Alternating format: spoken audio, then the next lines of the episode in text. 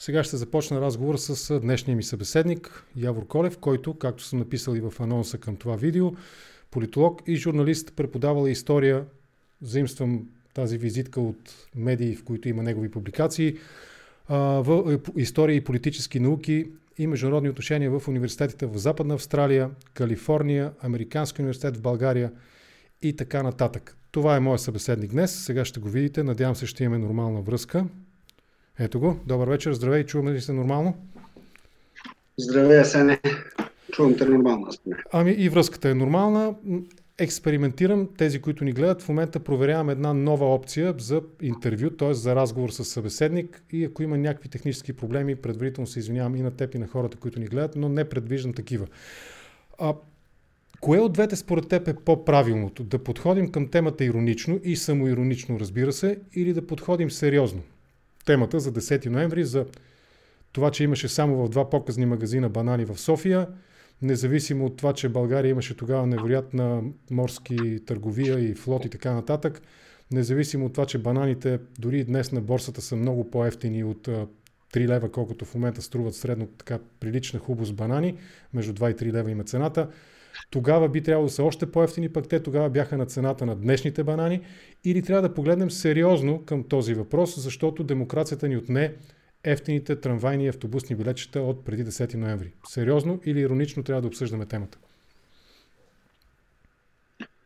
Аз не виждам защо трябва да делим сериозното от ироничното, ироничното от сериозното. На времето сериозните дисиденти, които се бореха с комунизма, се бореха с него иронично. Така че е, ирония и сериозност са преплетени и неразделими според мен. Много по-важното в случая е дали наистина темата с бананите и с билетите е най-важната в дискусията за а, тези 30 години, които изминаха от, от свалянето на Тодор Живков. А, аз тук, между прочим, ще внеса една корекция. Не толкова корекция, колкото допълнение към начина по който ти представи това, което се случи на 10 ноември 1989 година. А, Тодор Живков беше свален а, на партиен плен в качеството си на генерален секретар на Българската партия. Беше безспорният му пост много по-важно от председател на Държавния съвет. Държавният съвет беше една още ли неизмислена институция, която целеше да придаде а, легитимност на властта на Тодор Живков навън, извън страната. Трябваше да го направи от него държавен глава, т.е. президент а, на Народна република България тогава. Но двата поста много по-важния беше поста на генерален секретар на Българската комунистическа партия, защото партията имаше водеща роля и по конституция и на практика. И а, и това, това беше истинския лост на властта в България, а не Държавния съвет, т.е. не формалната президентска институция. А, сега, ако трябва да се върнем на въпроса с бананите и билетите, а, този въпрос не е нито сериозен, нито ироничен. Аз не бих избрал нито едното, нито другото. Хубави символи са. Надявам се не прекъсва връзката при теб, защото прекъсна, хуба, прекъсна на хубави символи са и бананите и билетите. Моля те да продължиш оттам, наистина прекъсна връзката. И се надявам, че това е от... Хубав начин на решена в България и хора, но това, което се случи за тия 30 години, България до рибарство също момента. Загуби се цялата ти мисъл след, че, че това, след това, че са хубави символи и бананите и билетите, ако обичаш да повториш, прекъсваше връзката, може би интернета не е много добър. Да, да. А, това, което исках да кажа е, че хубави, хубави символи са наистина за хора, които не са изкушени в това какво беше България преди 30 а, и които а, може би не са се дълбочавали много в това какво е България днес. А, но, но това, което наистина се промени за, за тези три десетилетия е, че а, България обрасна с нови, а, нови проблеми, с нови недоволства, като една лодка с раковини, образно казвам. Обрасна с нови неща, които тотално изместиха в съзнанието на хората. А, реалността, живата реалност, житейската реалност на, на това време, преди 30 години, а, то не просто се превърна в ам, а, спомен за някои, за тези, които са го живяли, а, се превърне в някакъв вид митологизирано минало за тези, които не са го живяли. И всичко това а, поради до голяма степен липсата на един честен и открит разговор а, и за естеството на комунизма, и за начина по който той си замина, и за това, което последва, води до изграждането на, митологии. Ние всъщност такъв разговор наистина нямахме. Ние имахме редица свади по пътя, политически свади, които то избухваха, то затихваха, но един сериозен разговор нямахме. Нямаме чак толкова голяма и литература по въпроса. Има а, така, изследвания, понатрупаха се изследвания, а, но ние нямаме в никакъв случай дълбочината на, на изследователската работа в историческата наука и по никакъв начин нямаме популяризация на, на резултатите от тая работа на историческата наука, така че хората да, да започнат да крадат едно по-обективно мнение. Тоест, аз мисля, че България от преди 10 ноември продължава да бъде или едно така обгърнато в а, мистични топли спомени на младостта място, или непозната земя, тера инкогнито. Не сме по-близо сега, 30 години след 10 ноември, от, от разбирането за това какво, какво е било България, каква е била България тогава в контекста на времето си, отколкото сме били тогава. В, в този смисъл, логично ли е изобщо да приемем датата 10 ноември като начало на някакъв превод, а, преход, извинявам се, и дали пак в смисъл на това, което каза преди малко за липсата на изследвания или на оценка, аз ще упростя малко думите ти, дали на истинска, обективна, критич, критична оценка на това, което се случи. Можеше ли още тогава в зората на така наречения преход да отрежем, грубо казано, не обичам клишетата, но да отрежем ръцете на държавна сигурност, така че България да тръгне в друга посока и връщам се и към първи, първия въпрос. И така че наистина това, което в момента преживяваме, 10 ноември да го бележим като начало на преход, а не като начало на някаква подмяна или неосъществена идея за развитие. Струва ми се, че не можеш. Струва ми се, че не можеше, защото то това вече е, е, е втръснало от повтаряне на, на всички, но ми се струва, че не можеше поради факта, че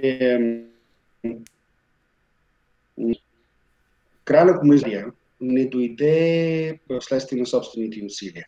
Не дойде вследствие на работата на едно мощно дисидентско движение или на, едно популярно, на една популярна съпротива, такава каквато имаше в други страни от тогавашния източен блок а дойде отново като вътрешно партиен преврат. Дойде отново като промяна, която беше дирижирана.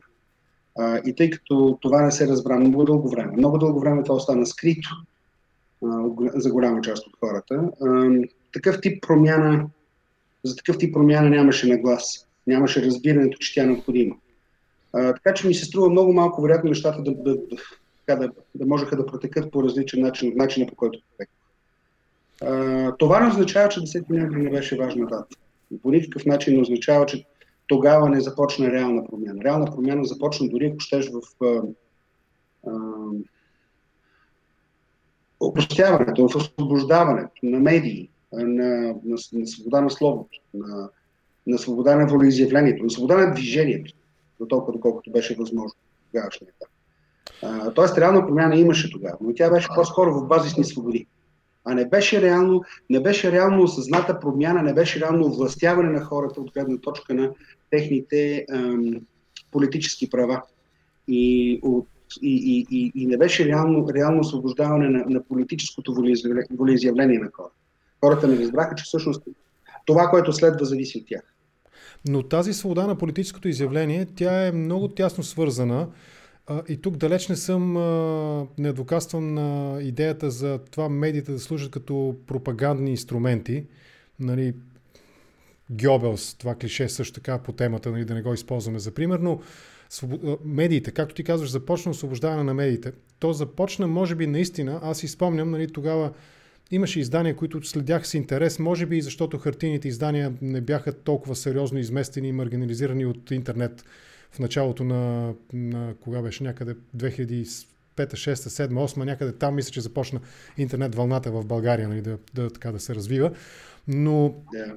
а, днешното състояние на медиите, то не е не бих казал, че е завидно в България. Не те провокирам да говориш срещу свои колеги, срещу журналистиката по принцип ангро, нали, да критикуваме всички са лоши, но е очевидно. Всички ние виждаме реално съществени проблеми, които далеч, са далеч от идеята за политическа свобода на медиите. Аз нямам никакво притеснение да говоря за моментното състояние на медиите. То е катастрофално. Моментното състояние на медиите е катастрофално по всички линии. Първо по линия на технологиите, стари, стари тип медии са, са свършили. То, телевизиите са а, а, под заплаха от, от онлайн медиите, да какво остава за печатните издания? Това е от една страна. От друга страна, в чисто професионално отношение, медиите са в катастрофално състояние. Все по-рядко се среща важната и необходима комбинация от автор, редактор, коректор. Тоест по всички линии, по линия на съдържанието и по линия на структурата на, на медията и по линия на, дори ако щеш, на качеството на езика, опадъка е видим. На трето място, медийната свобода е в пряка зависимост от медийната собственост. Ние знаем, че в България тя е силно концентрирана. И това в никакъв случай не допринася за свободата, свободата на, на, на словото. Така че ням, аз нямам никакво притеснение да, да кажа, че а, медиите са в ужасно състояние. Въпросът, ключовият въпрос тук е какво може да бъде направено от тук нататък. Дали а, така необходимата доза вярна, а, съобразена с добри източници информация, добрия анализ, добрия коментар са възможни в условията на тази фрагментация и на тази технологична промяна и, и същевременно на концентрация на собственост, или ще има един дълъг период, в който а, информацията ще достига до гражданите по, много труден начин. Това няма добри, това не вещае добро за свободата в България. По никакъв начин. А такъв формат като този, който ние в момента с теб създаваме, той, и тук не искам да кажеш някаква суперлатива, бъди критичен ако е необходимо, той може да компенсира подобен свободен, в голяма степен свободен разговор, ако е не свободен, то е единствено защото нали, няма да обхванем всички, вероятно, теми, които искаме, но темите, които ни интересуват, можем да ги обсъждаме максимално до степента на нашето разбиране и на а, степента, в която смятаме, че трябва да кажем нещата точно както ги усещаме и ги виждаме. Това е единственото ограничение, което си представям аз. Може ли да компенсира по някакъв начин интернет и възможността в интернет да се създава съдържание альтернативно и качествено, да компенсира тази свобода, за която м, ти говориш? Или тези липси по-скоро, за които... които нали... Виж какво, нещата са, нещата са двояки. Да. От една страна, а, мал, малкото е бързо, малкото е гъвкаво, малкото е реактивно, малкото не зависи от тежка бюрокрация и от тежка иерархия на решение, за да, за да излезе с някаква реакция. А, много по-лесно е за един човек, който има блок, да излезе, да излезе с телефона си на един протест или да отиде на някакво събитие, където ам, нещата се случват пред очите му и той да бъде бърз и да бъде реактивен, да излъчва и така нататък. Проблема с малката медия, проблема с човека медия, какъвто е случва с контракоментара е първо в липсата на достатъчен капацитет. Това е така, второ, в липсата на, на, да, второ, в липсата на достатъчно добро финансиране. Сега, ти можеш да поканиш а, хора, можеш да направиш интересна дискусия за нещо. А, можеш дори ако се нагърбиш и направиш нищо друго с живота си, да направиш едно добро разследване по някоя тема. Но истината е, че ако ти имаш едно добро финансиране, ако имаш зад гърба си редактор, редакция, стрингъри, хора, които те осигуряват на терен, ти можеш да правиш много, много по-големи журналистически разследвания, много по-задълбочени и да стигнеш много по-навътре по, по проблемите на, на нещо, даден казус, отколкото би могъл, ако не си подкрепен. Тоест, в смисъл от голямата медийна организация, т.е. От, от, от голямата медийна организация има смисъл. Там много хора работят в една посока, подчиняват се, надяваме се, на едни и същи правила, на, на придобиване на информация и на поднасяне на информация. И продуктът е по-завършен и по-подробен. А, така че, да, от една страна, като малка организация, а, може би си по-гъвкав, но като голяма организация си по-силен и по-пробивен. Добре, отклонихме се малко. Хората, които ни следят, ни връщат в темата, за което им благодаря. Роалд Маринов в YouTube ни гледа. Той пита въпрос към Явор. Следния въпрос задава.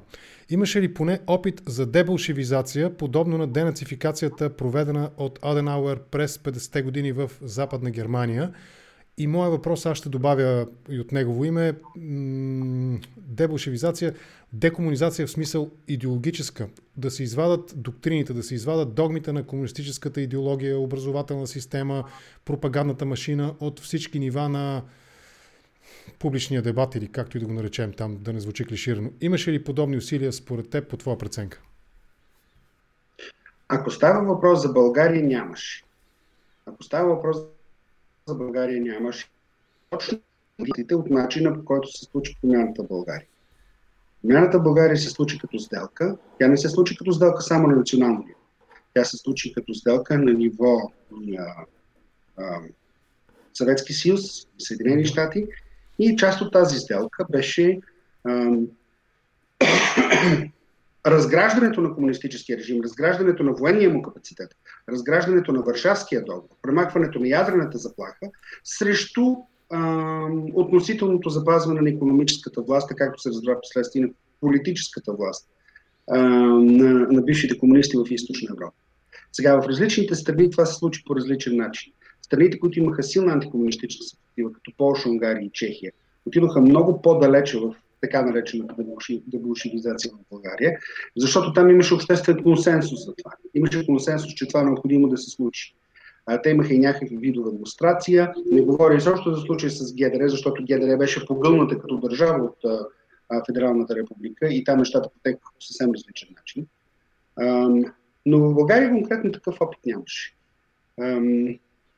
Така че, а, а темата за денацификацията е много интересна. Темата за денацификацията върви ръка за ръка с един мащабен идеологически, исторически, научен дебат в Германия, който още не е отшумял, чието отзвуци още продължават за, за естеството на нацизма. Как се е зародил? Какви са социологическите му основания? Какви са политическите му основи? Всичко това е нещо, което върви на вълни на на критични вълни и след това на реваншистски вълни вече 70 години в Германия се натрупала една планина от ценна научна литература, мащабни обществени дебати на тема нацизъм, как се случили тези неща. Това нещо в България практически отсъства. В България има работа, има работи свързани с Института за изследване на близкото минало, има и други научни работи, свързани с хора, които са по-скоро от обратната страна, по-леви хора, но тези неща остават твърдо в академичната сфера. Обществен дебат на практика няма. А на какво се дължи, това е моя субективна оценка, можеш и да не се съгласиш с нея, но на какво се дължи глобално, не само за България, а, дори в тези страни, за които говориш, ни, които имаха ясна антикомунистическа вълна, нали, Полша, Унгария, Чехия, Чехословакия, Чехия по-късно, на какво се дължи липсата на достатъчно критична оценка към комунистическия режим, комунистическото минало, престъпленията на комунизма глобално, сравнено с безспорната оценка на нацизма като, като зло. Разбираш, дори днес в България аз мога сега да излеза на улицата и да развея един байрак нали, с сърпичук и да изказвам мнение колко, колко е трагично за България това, че нали, другаря Теодор Живков беше свален от власт и БКП загуби своята ръководна партийна роля нали, в живота на всеки един от нас и нищо няма да ми се случи. Но обратното, ако развея едно знаме с бял кръг, червено, с бял кръг и една свастика вътре, да обяснявам как Хитлер беше прав, примерно, моментално ще последват съдебни проблеми за мен. На какво се дължи тази разлика в оценката? Само заради факта, че един агресор... Да, кажа, да. Честно, честно ти кажа, в България дори да развееш едно знаме с свастика, кой знае какво няма да последва. Това, защото сме виждали и това нещо да се случва доста често.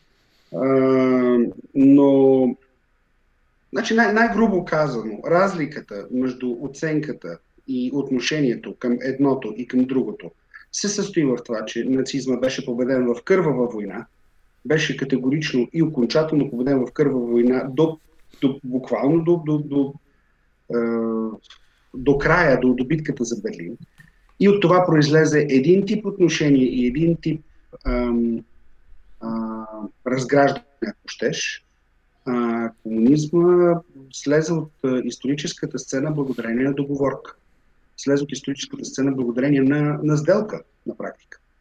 А, като в огромната част от държавите. В огромната част от случаите неговите елити бяха напълно запазени. Не бяха по никакъв начин делегитимирани или остракирани, или иллюстрирани, ако щеш даже в някои страни. Mm-hmm. Това е практическата страна на въпроса. Идеологическата страна на въпроса, разбира се, е, че макар и да има а, а, в практиката на комунизма и на нацизма а, допирни точки, общи неща, тук става въпрос за две идеологии, които са несравними по своята популярност. Несравними. Изобщо не може да става сравнение за популярността на нацизма и популярността на, на, на комунизма, поради простата причина, съм... да, че нацизма е, простата причина, че нацизма е идеология за върховенството на германския народ над всички останали народи и няма как той да бъде популярен сред други народи, а, просто защото той е а, в общи линии създаден за да бъде идеология на германската раса, а, докато комунизма беше една универсалистка идеология, която убеждаваше всички, че работи за тяхното добро. Тоест, навсякъде, в всички страни, в които комунизма е проникнал по някакъв начин, той е завладявал сърцата и умовете на хора, които ам, не са намирали в него, не са намирали повод, въпреки краха му, да бъдат разобедени в неговите преимущества. Тоест елитите на комунизма до голяма степен остават и се самовъзпроизвеждат, защото са по-универсалистки, отколкото елитите на нацизма. Аз съм чувал едно такова сравнение, което ми допада и м- ще те помоля да кажеш няколко думи в тази връзка.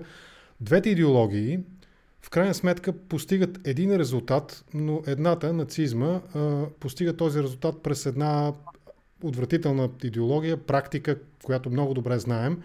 Другия също има доста отвратителна практика, даже мащабите са несравними. Нали. Жертвите на комунизма са, и има достатъчно документални свидетелства в тази посока, са значително повече на брой, буквално физически жертви, нали, убийства, убити хора, унищожени човешки съдби, живот и така нататък. А, както, например, сравнението е доста смело, но ще помоля да го коментираш антиутопията на Оруел и а, прекрасния нов свят на Хъксли. Две, а, как да го кажа, една цел се постига, но през различен, единия, единия път е неприемлив, другия път звучи обещаващ и светъл и всичко ще бъде чудно и прекрасно в края. А става дума за еднакви по сила античовешки идеологии и а, практика на практика. Сравнението между двете книги наскоро четох за него аз в детайли. А, много интересно това сравнение. За начините по, по които Орвел си представя анти, резултатите от антиутопията и начините, да, и начините по които Олдас Хъксли си, Хъксли си представя резултатите от, от прилагането на антиутопията. Но това, което обединява и двете, е, че в крайна сметка става въпрос за антиутопии. Става въпрос за утопии, първо ам, свят, в който насила налагаш правда и равенство е невъзможен. Той минава през, през насилие.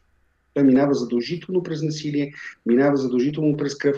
А, да не говорим за свят, в който налагаш върховенството на една нация или на една раса на други. Той пък вече минава абсолютно безусловно през насилие. Тоест, изначално тези неща не могат да се работят защото да се работят, за да убедиш всичките тези хора, едните във върховенството на рийската раса, а другите в а, абсолютно задължителното светло бъдеще, в крайната победа на комунизма, за да убедиш всичките тези стотици милиони и милиарди хора в това нещо, ти не можеш, абсолютно неизбежно е да, да не употребиш насилие. А когато употребяваш насилие в такива мащаби, и жертвите са в такива мащаби. Тоест, утопията няма как да завърши по друг начин, освен с кървава баня. Това не могат да бъдат това не могат да бъдат мирни идеологии. Няма как да бъдат мирни идеологии. Те възприемат себе си като революционни идеологии. Понеже, няко... значи да. Понеже няколко пъти спомена сделка, с което аз съм в много голяма степен съгласен, а, не беше ли именно резултат от сделка, ако щеш, вземи предвид и онази прословута салфетка на, между Сталин и а, Чърчил, не беше ли именно плод на тази сделка, на подобната? Аз не съм на мнение, между другото, че сега, Моето мнение не е, че Чърчил тогава дава България, нали, там 75 към 25% на Сталин, а по-скоро ми се струва, че е по-вярна историческата интерпретация, според която Чърчил се опитва да изкопчи колкото може повече от Сталин на прословутата там среща, къде беше в Техеран, да не сбъркам сега исторически, ще ми се смеят. Та не беше ли именно тази сделка? После заговориха за железната завеса, заговориха чак до Рейган нали, за империята на злото, но всъщност стана дума именно за сделка, при която Запада, цивилизацията, прие да работи с тези хора, а имаха ли избор в крайна сметка? Ще ти дам пример на много по-малко за същото нещо от снощи. Да. С нощи Армения капитулира, а, капитулира, капитулира почти безусловно да. а, пред лицето на невъзможността да се справи с азербайджанската офанзива от последните два месеца. Прие да върне всички буферни територии, които взема от, 70, от 1994 година. А, да ги напусне самостоятелно прие руски миротворци, прощавай, на основните транспортни коридори между Армения и Карабах и между Нахичеван и Азербайджан, да. по абсолютно същата причина. А причината е абсолютна невъзможност за противопоставяне. Липса на каквато и да е възможност за налагане на това, което Армения разбира като собствен интерес. Ситуацията с Балканите, с Източна Европа е аналогична на Ялтанската конференция се случват всички да, неща. Ялта, Ялта, не а, да. Всъщност, всъщност няма а, а, нито един коз в ръцете си, нито Чърчил, нито Рузвелт за това нещо. Нито един коз. Червената армия, червената армия е в Източна Европа, в Централна Източна Европа и на Балкан. А, какво точно може да се направи по въпросът? Може би трябваше Съединените щати и Великобритания да влязат още тогава директно в война, Войната, е, войната вече е приключила. Ленд Лиз програмата не може и да, и да бъде спряна, нали, голяма работа. Войната е приключила вече, така че да. Абсолютно безжалостно и студено нещо е реал политика. Абсолютно. Това, тук наистина не става въпрос изобщо за чувства, изобщо не става въпрос за това какво би искал някой, а, а за какво е възможно. Добре. А ако говорим за сделка в България, Сделка ли беше кръглата маса? Имаше ли, имаше ли альтернатива на кръглата маса? А, можеше ли друг път да бъде избран или по друг начин да бъде извървян този път от първите там около една година нали, до първите избори за Велико народно събрание и така нататък? Сделка ли беше кръглата маса? Кръглата маса категорично беше сделка. Категорично беше сделка, на която а, представителите на БСП държаха всички кози. да, вярно е, че така наречената тогава демократична общност а, в лицето на СДС беше започнала да се въздига, беше популярна, беше започнала да печели а, така да се каже, вече достатъчно, достатъчно силно се беше почувствала, за да, за да се опитва да разговаря градивно на едно и същото ниво с представителите на БСП. Но истината е, че и тя се видя на изборите след това, истината е, че БСП държеше всички козове в ръцете си. Тогава спечели изборите с, с мазващо превъзходство и а, а, сега от дистанцията на годините можем да кажем, че гледайки част от хората, които стояха от страната на демократичните сили на, на, на тази кръгла маса, те не са били а, може би съвсем пълноценно част от тази демократична общност още тогава. така че Добре, да. ще направя едно малко отклонение и ще се върнем в България. Джони Пинчер, който ни гледа в YouTube, опонира на това, което основно на мен мисля, защото аз нали, задавам въпросите в тази посока. Чърчил е готвил от България картофено, пюре, картофено пю, поле, не пюре. Добре, че Георги Димитров и Сталин да спрат бомбардировките над България. Сега, господин Пинчер. Първо, твърдението, че Чърчил бил казал, че от София трябва да стане нива за картофи, няма нито един исторически документ, който да го подкрепя.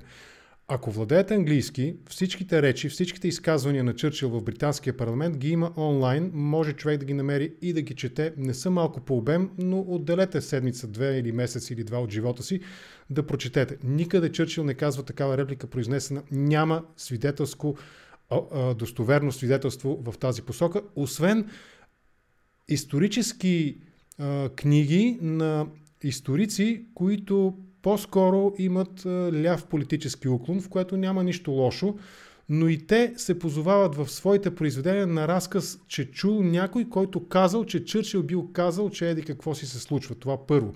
Второ, по отношение на бомбардировките над София, извън историческия факт, че ние се намираме в състояние на война. Бомбардировките, лоши или добри, тогава са били легитимен а, военен инструмент. Те са се използвали като средство за прокарване на военната, на, как се казва, за развитие на военния театър. Освен това обаче, Сталин е настоявал пред съюзниците и, това има доста... и за това има достатъчно исторически доказателства. Аз съм се, съм се занимавал, без да съм историк, да чета и да се информирам в тази посока, може и вие да го направите. Писал съм включително и текстове в тази връзка, могат да бъдат намерени в интернет. Сталин е настоявал тези бомбардировки да продължат, защото по този начин в България се засилват антиамериканските и антизападните настроения и народа все повече започва да обича братския съветски народ. Това е отклонението. Извинявай, нали, че ме изслуша. Ако искаш допълни нещо. Следващия въпрос е за тази кръгла маса, Конституцията, която беше създадена нали, в резултат на тази сделка и изборите за Велико народно събрание, а, прави ли бяха 39-те? Да започнем от там тази тема, тази част от разговора. 39-те, които стъчкуваха, главната стачка, нали, помниме го. Някой повечето го помним. Страшно, страшно сложен въпрос е това. От гледна точка на от гледна точка на тогавашния момент, на единството на демократичната общност, вероятно не са били прави, защото а, това подейства силно деморализиращо тогава на, а, това отцепление, тая вътрешна, това вътрешно противопоставяне и тая радикализация. А, от гледна точка на основанията им за противопоставяне на Конституцията, еми то така в ретроспектива, сега като гледа човек с 30 години по-късно, вероятно са били прави, но то, това е, не, не, можем, не можем да съдим по събитията ретроспективно по този начин. Решението за, за тази стачка тогава е взето под напора на тогавашните събития. Никой не е мислил за това как ще изглеждат нещата през 2020 година.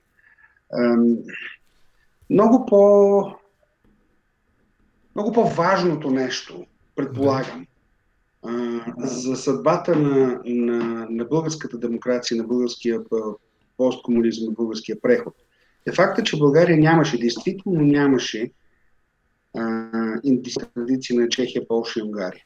Нямаше хора а, да се занимават а, така, систематично продължение на десетилетия с сам издат. Има, разбира се, отделни примери за сам издат в България. Има отделни примери за за дисидентство. Има отделни примери за интелектуална работа, но тя, тя е така или иначе не е организирана. Тя е по-скоро в ръцете на отделни хора, отколкото на групи от хора, отколкото на, на тия цели нелегални подземни университети, които съществуват в Польша, на дълбоката традиция, например, на чешката интелектуална традиция, на съпротива.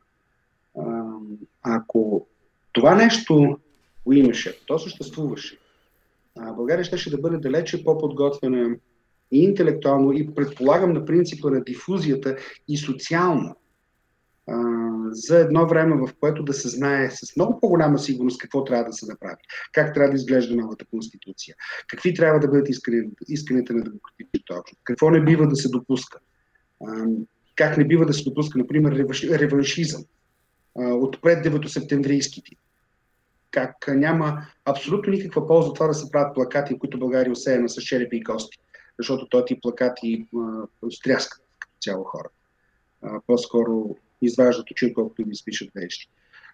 Всичкото това нещо е политическа култура и интелектуална култура, която не може да дойде от въздуха. Тя трябва да стъпи на някаква интелектуална традиция, някаква традиция на съпротивата някаква традиция на обществена мобилизация в условията на комунизма, когато в България нямаше. А защо? Защо нямаше в България такава традиция и опозиционна, и интелектуална, и както ти го нарече там подземните университети, ни, образователна? Защо нямаше наистина норм... ярко дисидентство в България? Може би ще обидам. По две, причини, сега. по две причини, според мен. Едната причина е, че основната опозиция срещу комунизма в България е съпротивата на горяните – която дойде, която между другото тя е много по-масштабна и много по-дълготрайна, отколкото а, хората изобщо знаят. А, тя всъщност е една от най-сериозните съпротиви а, по времето на комунистическия режим в цяла източна Европа, но в началото, по-скоро, 50-те. Да. 40-те, 50-те. но тази съпротива повече или по-малко е селска съпротива. Това не е градска съпротива. Първо, градските елити, както знаете, пострадат много жестоко по време на, на Народния съд. Второ, след края на сталинизма в България, след априлския плен, настъпва постепенно една нормализация в кавички, при която режима започва да се старае да кооптира интелигенцията по най-различни начини. Един от начините тя да бъде кооптирана е повторното така дискретно залагане на националистическата карта. Днес то до живковските позмер на Македония, на а, така тихо-мълком напускат полето на интернационализма а, 60-те години и започват да, са, да припознават българската национална позиция. Започват да, да, започват да се, така, да, да се припокриват с националистическите позиции по отношение на Македония. Друг начин да бъде кооптирана интелигенцията беше постепенното от 60-те нататък, постепенната реабилитация на преддевото-септемврийски интелектуалци. Процес, който а, набра особено голяма сила по времето на Радмир Художници, професори, учени, които са имали живот и битие или които са от семейства, които са имали живот и битие преди 9 септември, постепенно бяха реабилитирани, постепенно бяха включени в интелектуалния живот на България. Тук може да се спомена и Петър Динеков, и Александър Фол, и Вера Мутевчева, много хора като тях, които принадлежаха на известни семейства от преди 9 септември, или самите те бяха сериозни интелектуалци. Така че основанията за отсъствието на такава позиция са много. То не е едно основание. Така или иначе, българската интелигенция 70-те и 80-те години като цяло е тиха. Като цяло тя е, ако не в пълно съгласие с режима, то в никакъв случай не е в открита опозиция на режима. Нещо, което категорично не може да се каже за Чехия и за Польша. А не е ли възродителният процес едно брутално връщане към национализма? Ти каза, ако правилно те разбрах, че сякаш има едно леко отстъпление, после се връща през македонската кауза, но възродителният процес, твоята оценка каква е? Възродителният процес беше нещо безусловно ужасно. То и до сега не е разбрано добре, и до сега не е изследвано пълноценно, и до сега не са съвсем ясни. И то е на сравнително има, къса, късна фаза, нали? От... Ами то, то възродителни процеси в България текат през целия 20 век. Интересна истина. Процеси на преименуване на, на български, на помаците, примерно, на, на българските мусулмани, на турците вървят периодически от 30-те насам, даже от по-рано. но така или иначе и, и по времето на комунизма такива неща се случват на вълни. Всяко десетилетие има някакъв вид възродителен процес. Сега това, което се случи през 80-те, беше наистина най-мащабно и най-брутално.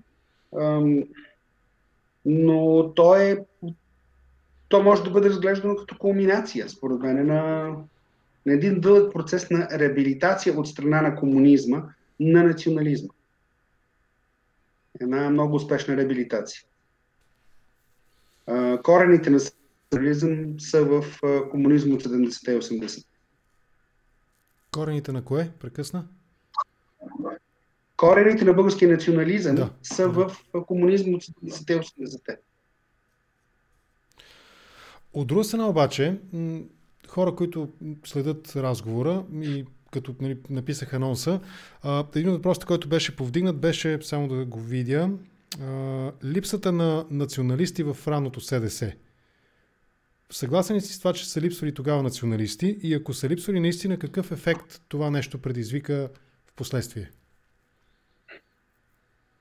Ранното СДС отчасти беше реакция и срещу възродителния процес. А, нормално, е, нормално е там да има, а, да има така известно отсъствие на националисти. Ранното СДС беше една странна амалгама от възстановени, възстановени пред 9 септемврийски партии. Социал-демократическата партия на доктор Петър Дъртлиев, например, или, или да, радикал-демократите, или Демократическата партия на Стефан Савов от една страна. От друга страна, там имаше представители на различни екодвижения, на зелени движения, представители на различни клубове, например защита на човешки права и така нататък. Нямаше в тази амалгама особено много място за националисти, именно с оглед на начина по който национализма се делегитимира през възродителния процес. Това означава, че националисти нямаше. Тогава имаше, но те стояха по-на страна. може би не бяха в СДС. Имаше Денски Леменов, ако помниш. Бях го забравил. Имаше, да. Да. Имаше и други, и други личности от това време, но, но те, те не бяха част от тъканта на СДС. А днешните националисти, как би ги описал 30 години по-късно? Те са много съществена роля играят. Мисля, че се съгласиш това нещо. В последните няколко правителства не минава без тях. От, а, примерно от Сидоров при Орешарски, сегашните така наречени патриоти при Борисов 3. Те имат съществена роля в политическия живот в България. Не съм сигурен, че бих окачествил Волен Сидоров като националист. Бих го окачествил като политически опортунист, бих го окачествил като човек, който ам, вирее най-добре в състояние на обществен хаос и в състояние на скандал, човек, който се чувства най-добре под прожектора на камерата. Не съм сигурен, че той е националист. По, по по-различен начин бих погледнал на ФНСБ на Валери Симеонов и на ВМРО на Касимир Крепчанов. Аз мисля, че макар, макар ВМРО да е а, организация, която формално не би следвало да съществува, най-малкото поради факта, че България няма претенции към а, частите от, от Македония, които се намират в, в републиката в, и в Гърция в Република Северна Македония и в днешна Гърция. И следователно ВМРО не би могло да бъде нищо друго, освен културно-просветен исторически клуб. А, там започва да се заражда национализъм и започва да се заражда национал-популизъм в много по-голяма степен и много по-сериозен, отколкото до сега сме имали. И този национал-популизъм има вече редица други каузи. той има да, кауза изпред... борбата с с джендерите, знаеш, с Стамбулската конвенция. Той е вече малко по-всеобхватен и започва да се превръща в доста по-кохерентна идеология. Макар, че е започнал опортунистично, той започва да придобива вече много по- по-кохерентен вид. И започва да, да се свързва вече по, на чисто политическо ниво и с подобни немо в, в Европейския съюз. Изпреварваш един въпрос на Мадлен Чолакова, която ни гледа в YouTube. Намирате ли връзка между национализма и съвременния популизъм? Аз ще го разширя малко въпроса. В този смисъл Волен Сидоров, а, той не е ли един от символните образи на това, което се случи с прехода? Знаем го него, мнозина го помнят от Седесар там в Демокрация вестник, такъв беше редактор, някакъв беше там. Аз лично го помня, аз лично го помня, да. Точно да. така. И виждаме в какво се превърна той в момента, ако мога да те цитирам, нали, ако правилно запомних, национал-популист. Ми не се ли случи това в крайна сметка с а, нашия преход? Нещо подобно. Да, случи се. До голяма степен се случи с нашия. Нашия преход беше до голяма степен мимикрия беше мимикрия на преход. До голяма степен много от нещата бяха изиграни по-скоро, отколкото изживяни или свършени, свършени като хората. Но между национализма и популизма има абсолютно пряка връзка. За да бъдеш популист, ти трябва по някакъв начин да, да въздействаш народняшки на хората, по някакъв начин да бъдеш привлекателен за масата от нацията, което по най-директен начин те превръща в националист. Дали това изпълва термина национализъм изцяло, дали, го, дали му придава плът изцяло, дали наистина го а, описва в дълбочина, а, съмнявам се. Мисля, че по-скоро мисля, че по-скоро това също е мимикрия. Мисля, че до голяма степен национал-популистите мимикрират национализъм, за да изпълнят своите собствени политически цели и за да осъществят своите собствени а, политически амбиции. А, не мога да кажа, че всички от тях са автентични патриоти и колкото и а, опасни да са идеите им, те са продиктувани изцяло, да кажем, от желанието за а, възход на България. Мисля, че голяма част от тях а, мислят първо и преди всичко за собствения си възход, за собствената си политическа кариера. Затова да, връзка между национализма в България, по-настоящем и популизма има. А, национализма в България е в момента една добра кариерна опция. Такива са нагласи, такива са настроението, че да, че национализма е да. Ще се отклоня малко пак от разговора, за да... да... Добър начин да се... Да се изкатериш по столата. Да, да се качиш нагоре, да. Ще се отклоня малко от разговора, от, нали, както аз го планирах да го водим. Отново, за да обърна малко внимание на хората, които ни следят в, и в Facebook, и в YouTube, ще обедина няколко групи въпроси в един. Доколко са релевантни, доколко са адекватни сравненията между България преди 10 ноември и днешна България? Нали, днес можем да чуем, тогава имаше безплатно здравеопазване, сега вижте какъв е хала на здравеопазването. Тогава бяхме 9 милиона, сега сме, или 8 милиона, сега сме 6 милиона, 2 милиона българи избягаха в чужбина. Доколко изобщо е справедливо всичкото това нещо, евентуално ако приемем, че едното са позитивни, другото са негативни оценки, стъпващи върху реални факти, доколко обективно за това да виним демокрацията? Да, да виним, изобщо имаме, имаме ли демокрация в България в смисъла на този въпрос? Адекватно е до толкова, доколкото става въпрос за една и съща страна. И става въпрос за един, едни много мащабни процеси, а, които се случват в, в много кратко време и следователно могат да бъдат а, наблюдавани от едни и същи хора в рамките на собствения им живот. Аз не признавам, че за мен е шокиращо. За мен е шокиращо. Шокиращ факта, че ам, а, аз бях пълнолетен в една страна, която беше 9 милиона. Вече пълнолетен в една страна, която беше 9 милиона и която в момента е около 6 милиона. А, наистина това е една гигантска мирновременна загуба на население. Наистина това не е приятно за, за, за гледане и наистина импликациите от това нещо за економиката, за социалната тъкан, за, за, за, за здравето на, на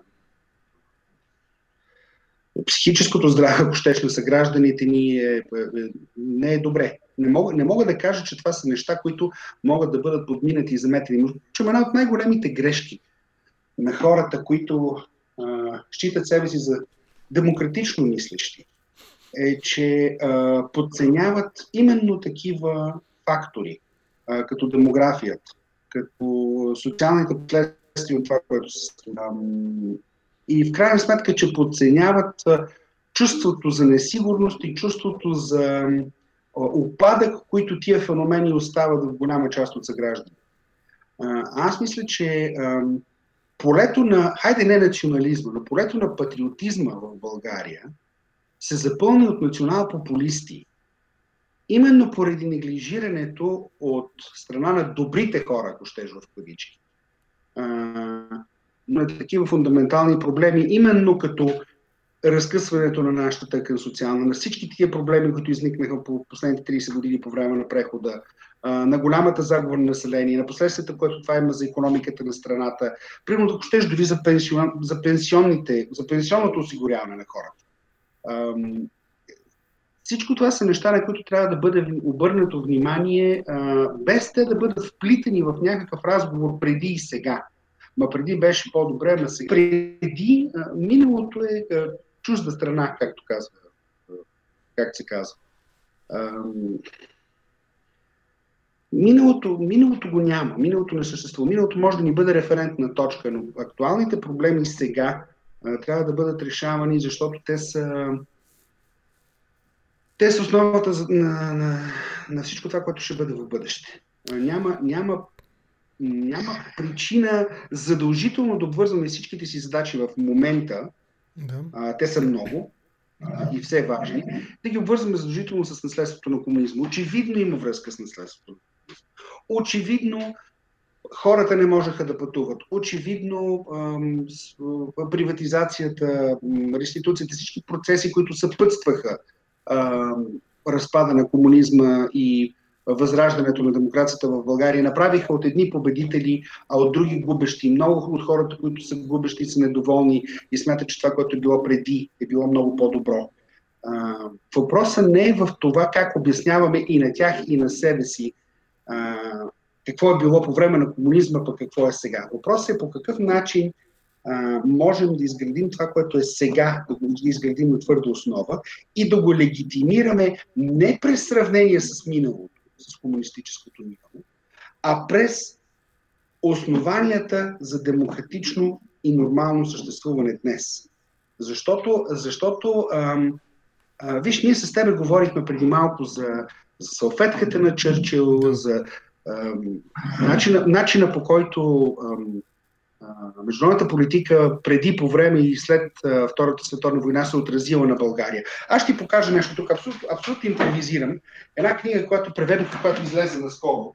Да. А, ето тази книга. Абсолютно импровизирам в момента. Една изключителна книга а, от един а, дипломат. Свидетелства и истории 29-та Чарлз Болдън. 69. да. Okay. Свидетел на историята. А, свидетел Да. на историята. Чарлз Болън е, да, свидетел на историята, е американски дипломат. А, в състава на първото ам, американско посолство през 1933 година в Москва, след признаването на, на Съветския съюз от Съединените щати. Ам, бил е съветник на петима президенти, бил е на, Ял, на Ялтенската конференция, на Техеранската, на, на, на, на всички по-важни събития между 29 и 69 година. Той бил ключов участник. И книгата е едно чудесно свидетелство за това по какъв начин ам, съдбата на източна и централна Европа е била решена изцяло на база властови отношения между съюзниците и по какъв начин не са взети под внимание тревогите и желанията и въжделенията на поляци, на унгарци, на чехи, на българи и така нататък. Следователно, ние можем да се разкъсаме, ако искаме тук вътре. Може да се избием помежду си. Леви, десни, русофили, русофоби, привърженици на, на една или на друга идеология, да правим анализи до, до, до, до второ пришествие на, на прехода си, който безусловно беше пълен с грешки, но също така безусловно ни донесе свобода. И също така безусловно беше напредък в сравнение с това, което имахме. Но това не променя факта, че над, над това ниво, на което ние битуваме, има едно друго ниво на разговор и над него ние нямаме контрол до голяма степен. Затова, затова според мен разговорите за прехода трябва да се въртат по-скоро около това какво му добре тук при себе си да свършим и колко отговорни можем да бъдем към себе си като индивиди, към страната си, към демокрацията, към свободите си, отколкото да правим вечни сравнения с България от преди 89-та година и, и сега. Добре, Сравненията обаче, са полезни и важни, но те, но те са вече наистина 30 години по-късно по-скоро предмет на разговор между историци, отново обаче, отколкото на политици. понеже моето мнение може би малко се различава от а, твоето, така ми се струва. В този смисъл има един резонен въпрос отново от YouTube към Явор. След като нямаше деболшевизация, Да. аз предпочитам да използвам декомунизация и иллюстрация, но то е синоним. В едно и също синонимно гнездо са тези понятия. То тогава за какъв преход става дума и то по-важният въпрос, както а, господин Маринов го а, определя, каква беше посоката? Или ще го упростя. След като първо, приемаш ли, приемаш ли, че преходът беше подготвен? В самото начало ти каза нещо в този смисъл. Беше замислен предварително и подготвен много преди 89-та година. Някои по-смели коментатори, с които съм разговарял, казват, че някъде в средата на 80-те години, 84-та, 5-та, там имаше едни економически промени, които нали, партийния пленум априлски или къв беше още по-рано, дори беше той, нали, очертават някаква посока към, към, към частната собственост и така частната, пред, частното предприемачество. Та този замислен преход по този начин, предварително планиран, ако приемаш, разбира се, тази конспиративна гледна точка, той определи посоката като грешна. И всъщност всичките тези сравнения, какво беше тогава, какво беше сега, те почиват именно върху тази основа. Нещата, нали, на, на входа на софтуера са дадени грешни данни. Естествено, на изхода получаваш лош резултат, неприемлив резултат. Съгласен ли си с това? Точно така. Абсолютно съм съгласен с този.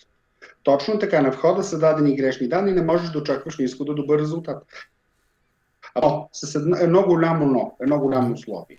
Не съм съгласен, не споделям тезата, че прехода е бил режисиран и дирижиран до степен, в която абсолютно всичко, което е заложено като идея от така наречен, да кажем, да. от така наречените води, е довело до това, което в момента имаме. Аз мисля, а, че имаше това е голяма много... доза импровизация, да. Аз мисля, че това е много нереалистичен възглед. Аз мисля, че а, някаква част от елитите по времето на комунизма са разбрали, дали си си сметка, че нещата няма да продължават по този начин, че те биха могли да се възползват от либерализацията на комунизма по времето на Горбачов и от а, усещането в самия Тодор Живков и приближените до него, че економически нещата трябва да се разхлабят, че трябва по някакъв начин да се внесе елемент на гъвкавост в тази система, че тя ще рухне. И си мисля, че тази част от тях, които са имали такъв пресантимон, да кажем, тогава, а, и са били в а, позиции да се подготвят за след това, може би в известен смисъл са се подготвили за това нещо и са влезли в този преход ам, с значително предимство пред другите. Да, но да се каже, че е имало дирижиран, строго разписан преход през 1984 година, това е невъзможно, защото никой не може да изчисли всички неизвестни. Нещата се развиваха главоломно, имаше много фактори, които се появиха едва след 10 ноември, които няма как да бъдат изчислени преди 10 ноември. Появи се вече значителна българска опозиция, тя се превърна в значителна мащабна политическа сила, започна постепенно процеса на, на реституция. Това са непланируеми не, не и неизчислими неща. Българският преход не беше, от тази гледна точка, не беше дирижиран. Добре. Той беше, може би, в известна степен до някъде направляван в някои свои части. Но в никакъв случай не може да се каже, че беше дирижиран. Но това, но това, което ти каза, това с което започна, че, че ам, когато вкараш погрешната дата в, в една машина, не може да излезе, не може да излезе добър резултат, е абсолютно вярно. Абсолютно вярно. Ние не вкарахме, не вкарахме информацията в компютъра, която трябваше да бъде вкарана и в резултат на това получихме доста дефектен преход. И в този ред на мисли Петър Якимов, който ни гледа във Фейсбук, пита да попитам госта дали смята, че независимо от подготвения преход, за, за БКП беше изненада появата на БСДП, ДП, Демократическата партия, БЗНС Никола Петков и всички от едно време, които БКП не са отчели, че са живи и дейни. Ам, интересен въпрос е това на Петър Якимов. Поздрави на Петър Якимов. Между другото, ние се познаваме от много време. Пешо стачката. Пешо, поздравен си от двама ни. Да. да. Ам, добър въпрос е това. Ам, да не са допускали, че разхлабвайки политическия живот, че освобождавайки терена за конкурентни партии, в България няма да се появят достатъчно наследници на старите пред 9 септемврийски партии и да ги възстановят. А, така че едва ли от, от тази гледна точка за БСП е било огромна изненада, а, че се възстановява Демократическата партия, БЗНС или социал-демократите на По-скоро, може би са си мислили, че тези партии ще бъдат малки и слаби, няма да могат да мобилизират достатъчно обществен и политически ресурс, пък и економически, ако щеш, за да бъдат сериозни конкуренти. Това, между другото, се оказа правилна калкулация от страна на БСП защото нито, нито една от тези партии самостоятелно не можа да се превърне в конкурент, а заедно в обединението СДС, между тях имаше толкова съществени различия, и персонални, и идеологически, че те не можаха да удържат обединението достатъчно дълго време. И започна Роена и Люспер на се печал. Добре, аз имам една такава моя теория, че през тези години на прехода БСП направиха всичко възможно да предотвратят създаването на истинска социал-демократическа собствена на тях самите альтернатива. Съгласен ли си с това нещо? Съгласен съм. Аз мисля, че това е. Аз мисля, че това беше много по-голяма опасност за, за БСП, отколкото, ам, отколкото появата на идеологически а, различни, идеологически противоположни партии от другата страна на спектъра. Антагонисти идеологически. Да, защото антагонисти, точно така. Защото много по-лесно е за нас социалистическа партия, комунистическа в случай няма значение, партия да опонира на, на националисти, ако щеш. Или да опонира на земеделци, или да опонира на хора, които може да обрисува като, а, като фашисти, реакционери, а, легионери и така нататък. Социал-демократи, които казват, вижте, а, значи така или иначе се разбра, че а, вървим към капитализъм. Така ли, че се разбра, че комунизма е система, която до момента не успява да, да постигне нищо економически, или това, което успявала да постигне до, да кажем, до началото на 70-те, вече категорично не успява да постигне. За това на нас ни трябва партия, която да омекотява този капитализъм, да го превръща в социално приемлив, да го превръща в нещо, което може едновременно да, да обяздва а, така, енергията на хората, предприемаческата енергия на хората, да, да я прави продуктивна и същевременно да не позволява чудовищни неравенства. Нещо, което е есенцията на социална демокрация. В крайна сметка. Затова тази гледна точка много по, по-голяма опасност представлява за една комунистическа или социалистическа партия появата на социал-демократи, отколкото на, на антикомунисти. Аз, и аз, мисля, да, и аз, мисля, че, и аз мисля, че не случайно а, Българската социал-демократическа партия на Петър Дъклиев а, не стигна до никъде. Мисля, че тя беше много по-целенасочено потискана, отколкото, отколкото други партии. Добре, имаме още един-два въпроса аз съм си поставил. Ще ти бъда благодарен, ако запазиш още 10 минути търпение, въпреки че един час разговаряме с теб в момента. Искам и се да чуя твоята оценка на едно друго знаково събитие по време на така наречения преход, палежа на партийния дом. Каква е, каква е ролята? Каква, изигра ли някаква роля в обществено политическия живот на страната това подпалване? И как гледаш изобщо на това събитие? Конспиративно, в смисъл, каква е твоята оценка? Аз ти признавам с ръката на сърцето, че не знам. Нямам, нямам формирано мнение за, за палежа на партийния дом, защото ам, не съм чел достатъчно и не съм много сигурен какво се случи там. Аз не знам кой е сигурен. А, кой има така най-всеобхватно разбиране и познание в дълбочина на това, което стана. Това, което е сигурно, обаче, е, че палежа на партийния дом мобилизира електората на БСП в ключов, в критичен момент за, за БСП, мобилизира електората на БСП по начин, по който почти нищо друго не можеше да мобилизира. Дали, дали това е причината този палеж да се случи или нещо друго? Всякакви неща съм чувал. Чува да са изгорели голяма част от архивите на ЦК, че е било провокация от друго естество че е целява да дискредитира този или онзи, не знам, нямам представа. No. Това, което със сигурност беше резултат от палежа на партийния дом, е, че БСП се консолидира в момента, в който беше разколебана, а, в който се беше появила вече значима антикомунистическа опозиция в България. И, а, а, и това а, тази мобилизация държа дълго време тази мобилизация изкара БСП а, като, като инжекция адреналин я, чак до 95 96-я. Има ли митове днес, които да са живи, а, свързани с 89-90 година, този най-ранен период, тези няколко месеца или година и нещо? Ми ние, ние тук с тебе поне 5-6 мита за този период изговорихме. Добре. То в общи линии, то в общи линии всичко около 89-та митология, а, около 10 ноември. А, кой е свалил Байтош? Как го е свалил? А, кой, кой подпали партийния дом? Са, какво се направи? Кой подпали партийния дом?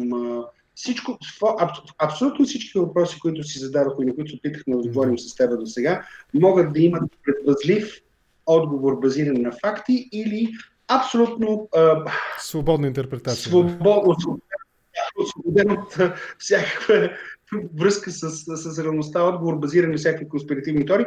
И в това се състои да ти кажа проблема за мен, за голяма част от българската история, която остава, ето, например, за разлика от немската история от времето на, на нацизма. Голяма част от българската история остава в тая мъглявина, в тая сфера на, на догадките, на конспиративните теории, на, на, на личното мнение. Остава неразработена. Значи обикновеният път, по който се случва а, писането на историята на нещо обществено значимо, на някакво важно обществено значимо събитие, е следния. Имаш, примерно, палеж на партийния дом. Първи за палеж на партийния дом, да кажем, пишат историци, свързани с БКП, БСП. Да. А, те казват, ето, реакционни сили запалиха партийния дом, защото целят да унищожат партията и така нататък. Следва втора вълна, някакъв вид ревизионистка вълна от историци, които не са свързани с БКП, с БСП, които пишат, не, не е вярно. Ето ви факти, които сочат, че БКП, БСП сама си запали партийния дом, защото така, така, така.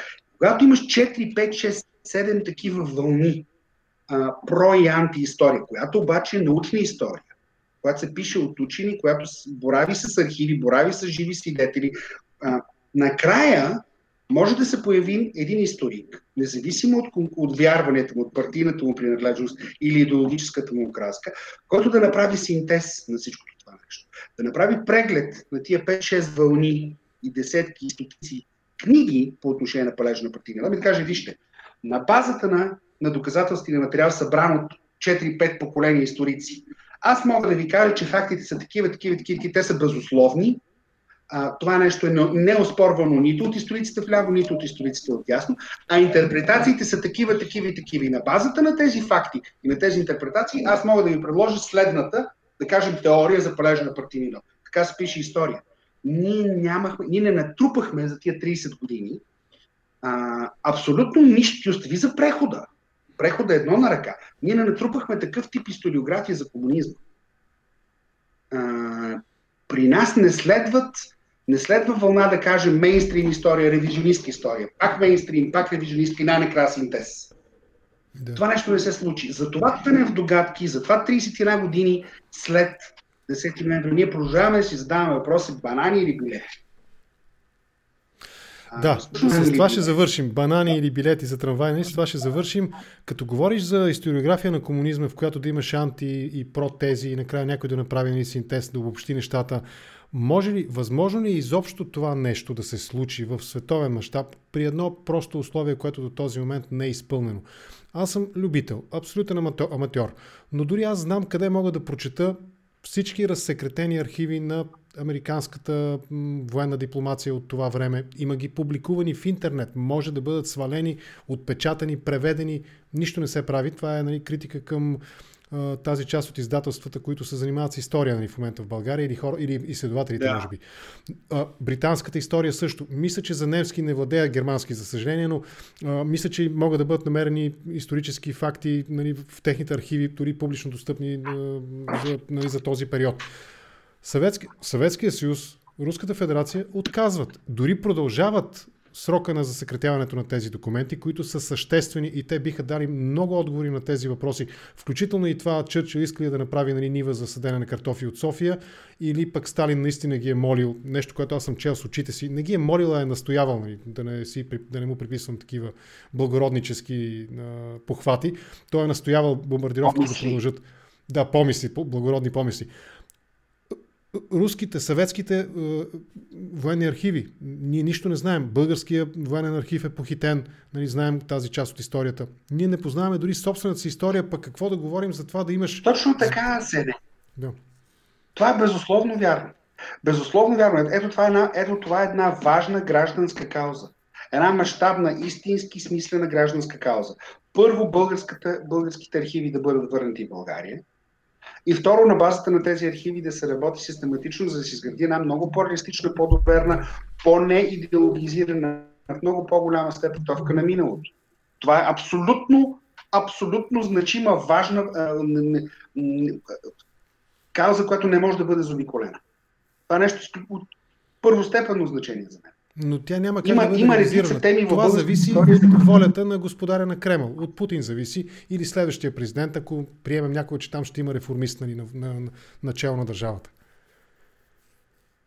По отношение на, на тези архиви, да, така е. Зависи от, от, от тях. Те упорстват и не, и, не, и не осигуряват достъп до тях. Но истината, че в България има архиви, има, има архиви по други теми, да. има неща. Значи, тук въпросът е да се оползотвори това, което го има при нас, това, което е под нашия контрол. А, и когато се появят дупки и празнини, да, действително през цялото време, докато е възможно до, някакъв пробив да се постигне с руските архиви, ние трябва да полагаме усилия да го, да го търсим този пробив. Но ние можем да работим междувременно с нашите архиви, това, което е при нас, за стопанската ни история, за социалната ни история, за политическата ни история, за нещата, които са се случвали между 9 септември 44 и 10 ноември 89. ние трябва да имаме детайлно познание за комунизма, което да отива отвъд идеологеми. Отвъд левите комунистически идеологеми, отвъд крайно десните идеологеми, за да, за да може в крайна сметка да се извлече, а, макар и 30 години, с 30 годишно закъснение, да се извлече някакъв синтез и някаква полза от това време. Защото този разговор е изключително и само наша полза. Ами, аз ти благодаря за този разговор. Да го приключим така. Последно, да се върнем в самото начало на разговора. Защо се случи така, че днес, 31 години по-късно, сякаш в опита да се разговарям, да се, да се обсъжда тази тема, да разговаряме по тази тема, неминуемо ще излезат тези два аргумент и контраргумент. Едно време нямаше банани и някой ще размаха снимка нали, на билетчето от 6 стотинки за трамвая. Това на мен ми изглежда изключително, как да го кажа, изключително профанно отношение. Нали? Не искам да използвам изразните така, средства, похвати на а, Иво Христов, примерно, нали, за 80% и за какво последното, което го изрази, не си спомням какво беше, нали? но уви, май ще се окаже прав това отношение. Той не може целият този период, всичките тези събития, които измениха коренно съдбата на България и съдбата на всеки един от нас, буквално, дори да не го осъзнаваме, да го сведеш до, този, до тази дихотомия, нали? абсолютно, абсолютно малумна дихотомия. Нали? Бананите, които ги нямаше и ефтините трамвайни билети. Точно така. Безусловно е малумно.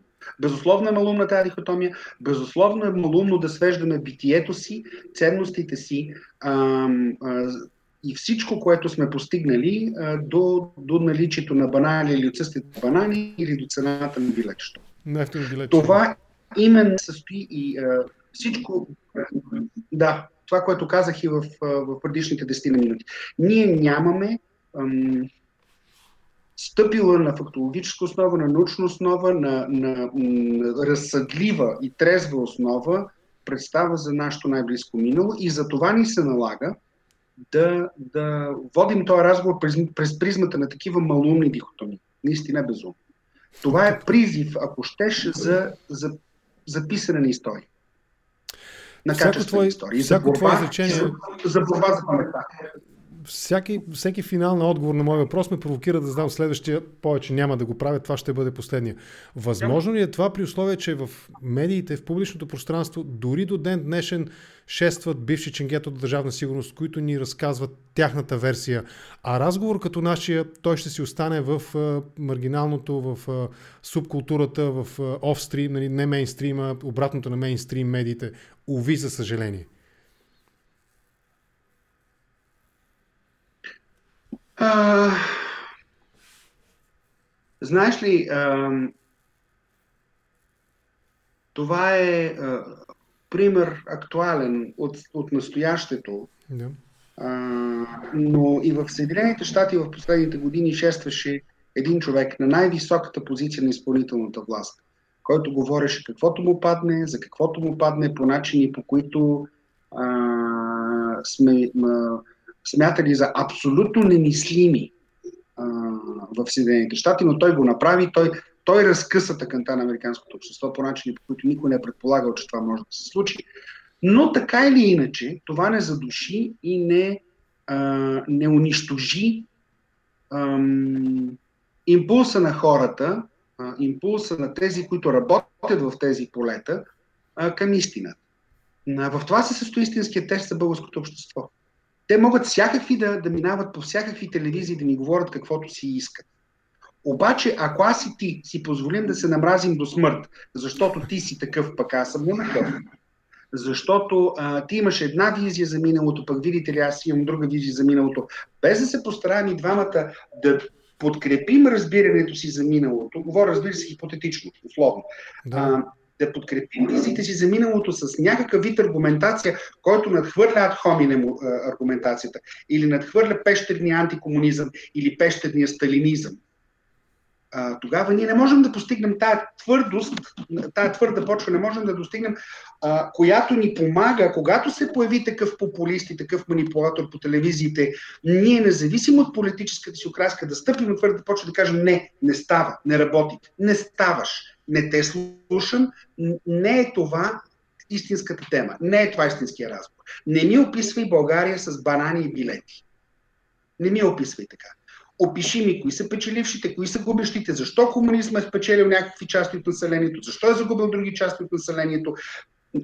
Кажи ми истината. Кажи ми я историографски. А, или поне твоята истина, за да мога аз да събера няколко истини и да получа някаква по-достоверна картина. Не можем да се разберем ето за тая базисна изходна точка. Ние ако за нея се разберем, ще се отласнем и от тия 31 години преход. И няма да си говорим вече за банани билети. Крайна ами, сметка става става за работа. Хареса ми това, което каза в края. Кажи ми истината. В днешния разговор чух твоята истина, твоята оценка на прехода 89-2020 година. Беше много интересно да те слушам. Няма да задавам повече въпроси, въпреки че наистина с всеки край на отговор отваряш нова тема. Ще си наложа да замълча, защото час и колко, час и 20 минути разговаряме с теб. Много ти благодаря. Сега ще изключа от видеото. Лека вечер ти пожелавам. И по-натам ще поканя пак за разговор. Ще видим Благодаря това тема. беше приятно и за мен. И на мен беше интересно да слушам. Благодаря ти. Изключвам те сега от видеото.